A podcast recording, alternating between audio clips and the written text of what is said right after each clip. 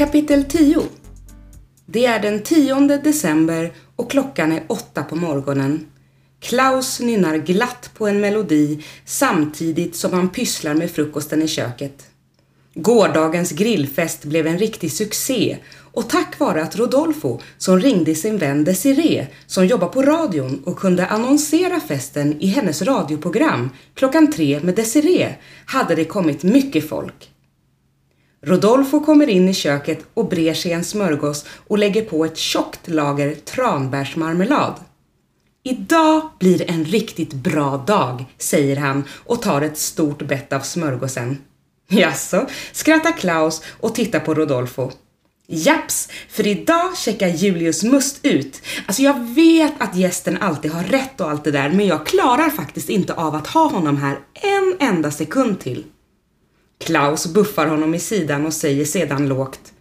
Det här får stanna mellan oss, men jag har också lite svårt för Julius. Det går faktiskt inte att bete sig hur som helst. Han ser sig omkring för att försäkra sig om att ingen har hört vad han sagt och fortsätter sedan med vanlig röst. Har du lust att köra iväg till Ginger för att hämta upp årets pepparkakshus? Santos var där häromdagen och han sa att det tydligen är helt spektakulärt. Rodolfo blir röd om kinderna och säger stressat Jag? Eh, alltså jag vet inte om jag hinner det. Eh, tänk om det ringer någon? Klaus avbryter honom. Oroa dig inte för det. Jag kan ha koll på telefonen inifrån kontoret och Carol står ju alltid i dörren och hälsar välkommen. Tror du ja, mumlar Rodolfo och börjar bre en smörgås till. Vad sa du? Undrar Klaus. Nej, nej, det var ingenting. Eh, det blir bra. Fungerar det att jag åker iväg eh, runt klockan nio?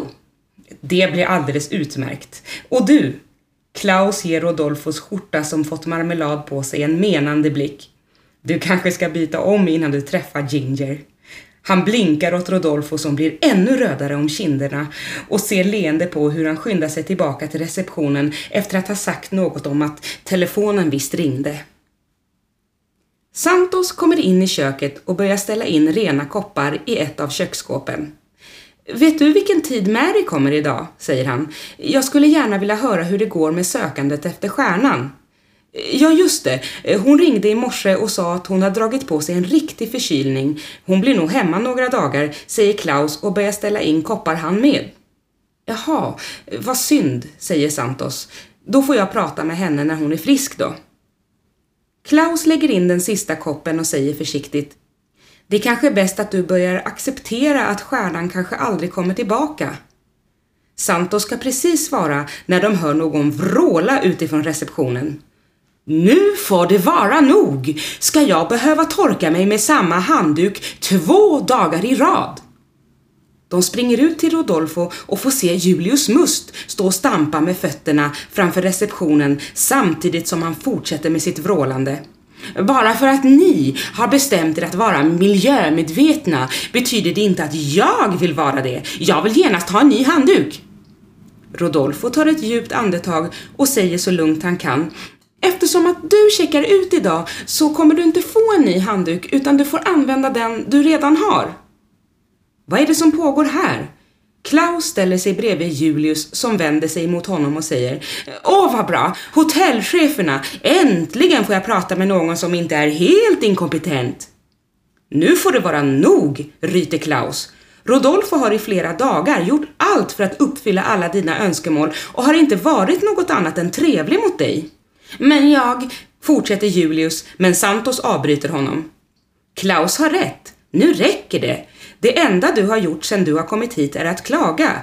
Varför bor du ens här om allting är så hemskt? Julius tittar ner i golvet, sen säger han Ja, jag, jag går väl och packar då. De andra står och ser på när han med nedsänkt huvud går mot hissen. Efter att Santos och Klaus tröstat Rodolfo med en kopp honungste måste de fortsätta med dagens uppgifter och Rodolfo gör sig redo för att gå iväg till Ginger. Han tar sin lila ytterrock i sammet som hänger på hans skrivbordsstol och ska precis ta den på sig när Julius kommer ner till receptionen igen och går fram till honom. Eh, Rodolfo, säger han, jag vet inte hur jag ska börja. Rodolfo lägger genast ned sin kappa på stolen igen och säger Jag vill inte att någon gäst ska känna sig besviken, så om du verkligen vill så ordnar jag en handduk till. Handduk? säger Julius till Rodolfo som förvånad svarar Ja, det är väl därför du kom ner igen? Nej, det var det inte. Jag kom faktiskt för att be om ursäkt. Jag har betett mig hemskt illa mot dig och jag förstår om ni aldrig vill se mig mer här på hotellet. Rodolfo står helt still och bara gapar. Kommer Julius och ber honom om ursäkt. Han förstår ingenting och får inte ur sig några ord alls och Julius fortsätter. Du förstår, jag stod mycket nära min mormor. Hon var en av de viktigaste personerna i mitt liv. Vi har alltid firat jul ihop och för tre år sedan firade vi jul här på hotellet och det var den bästa julen i mitt liv. Hans ögon blir glansiga och det stockar sig i halsen på honom. Det kommer inte jag ihåg, säger Rodolfo, men efter någon kort sekund minns han. Just det, jag var faktiskt inte här den julen. Jag var hos mina kusiner i Norge och firade jul. Oh my god, det var så mycket snö! Han tystnar när han kommer på att Julius faktiskt hade något att berätta. Det var den sista julen jag firade med min mormor, för bara några månader senare dog hon.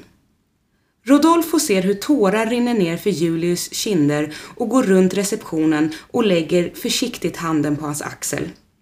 Efter att hon dog har ingenting varit sig likt och jag har tagit ut min sorg på allt och alla och inte förrän idag insåg jag att jag har stött bort alla mina nära och kära.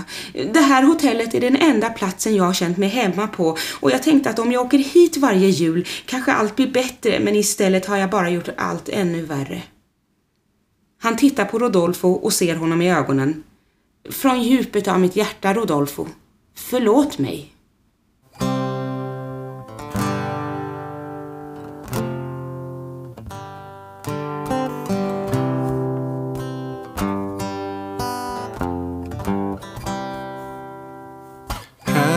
Kommer Julius Must. En man som ångrar sig. Han förstår att det han sagt inte är okej. Här kommer Julius Must. Han har sagt förlåt. Ibland krävs det att någon annan på riktigt säger åt Julius förstår han verkligen förstår att det bästa är att öppna sig när en dåligt mår. Julius förstår, han verkligen förstår att det bästa är att öppna sig när en dåligt mår. Här kommer Julius Must, han är nära ett farväl. Julius checkar ut från sitt favhotell. Ja, då åker jag nu, ropar Julius när han med stor möda bär ut alla sina väskor och kassar från hissen och börjar gå mot dörren. Precis när han ska öppna dörren kommer Rodolfo fram till honom och säger Vet du vad?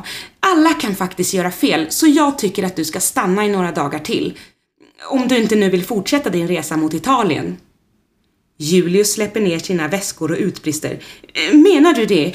Menar du att jag får stanna? Han hoppar upp och ner av glädje och Rodolfo måste skratta när han ser den innan så ilskna mannen nästan bete sig som ett barn. Nej, nej, Italien kan jag gärna hoppa över. Jag tänkte faktiskt att jag skulle ta och bli lite mer miljömedveten och inte flyga så mycket.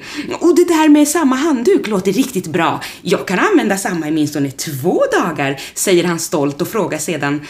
Finns det något jag kan göra för dig? Vad som helst. Rodolfo funderar en stund, sen säger han Du skulle kunna få följa med mig till Gingers Café och hämta ett pepparkakshus. Finns det inte budbilar för sånt? säger Julius men ångrar sig genast när han får se Rodolfos irriterade min. Eller jag menar självklart, klart den ställer upp.